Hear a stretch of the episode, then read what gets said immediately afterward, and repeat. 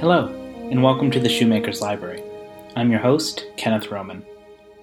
As usual, it's been a while.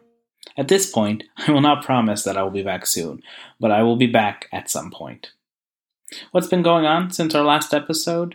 Well, Matt, who was my co host uh, the last episode, uh, decided to go and focus on schoolwork and his schooling, uh, which is a worthy reason uh, to no longer be with us. Uh, I do have another co host in the works. Uh, and the library has hired a assistant for the library's tech center. So fingers crossed that we'll get some help um, on this podcast soon, and we'll be able to get some consistency in our episodes. So it's fall, and we have a lot of fun planned this October.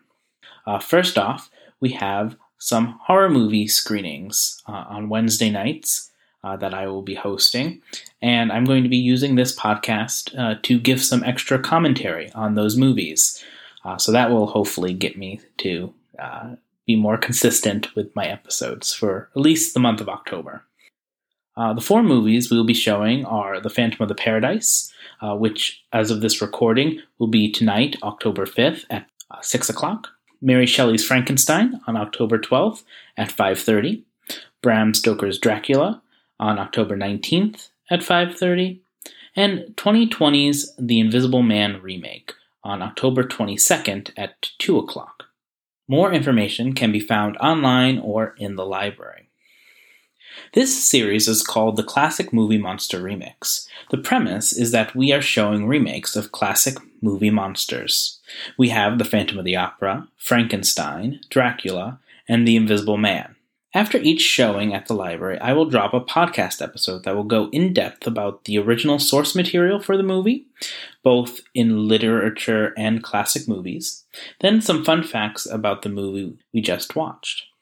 To be safe, I want to say uh, I will try to drop it right after, uh, but knowing me, let's give it me a day or two, just in case.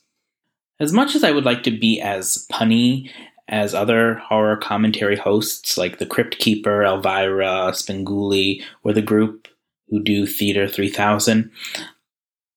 I am not that, but I will do my best uh, to still be somewhat funny, or at least uh, be knowledgeable, and uh, we'll still have a great time. There's so much happening at the library this fall, from concerts hosted by the Village of Endicott, early voting uh, the return of story times and book clubs for kids and teens, a teen uh, reading program, plus lots of fun tech classes that you can register to come in person or attend virtually.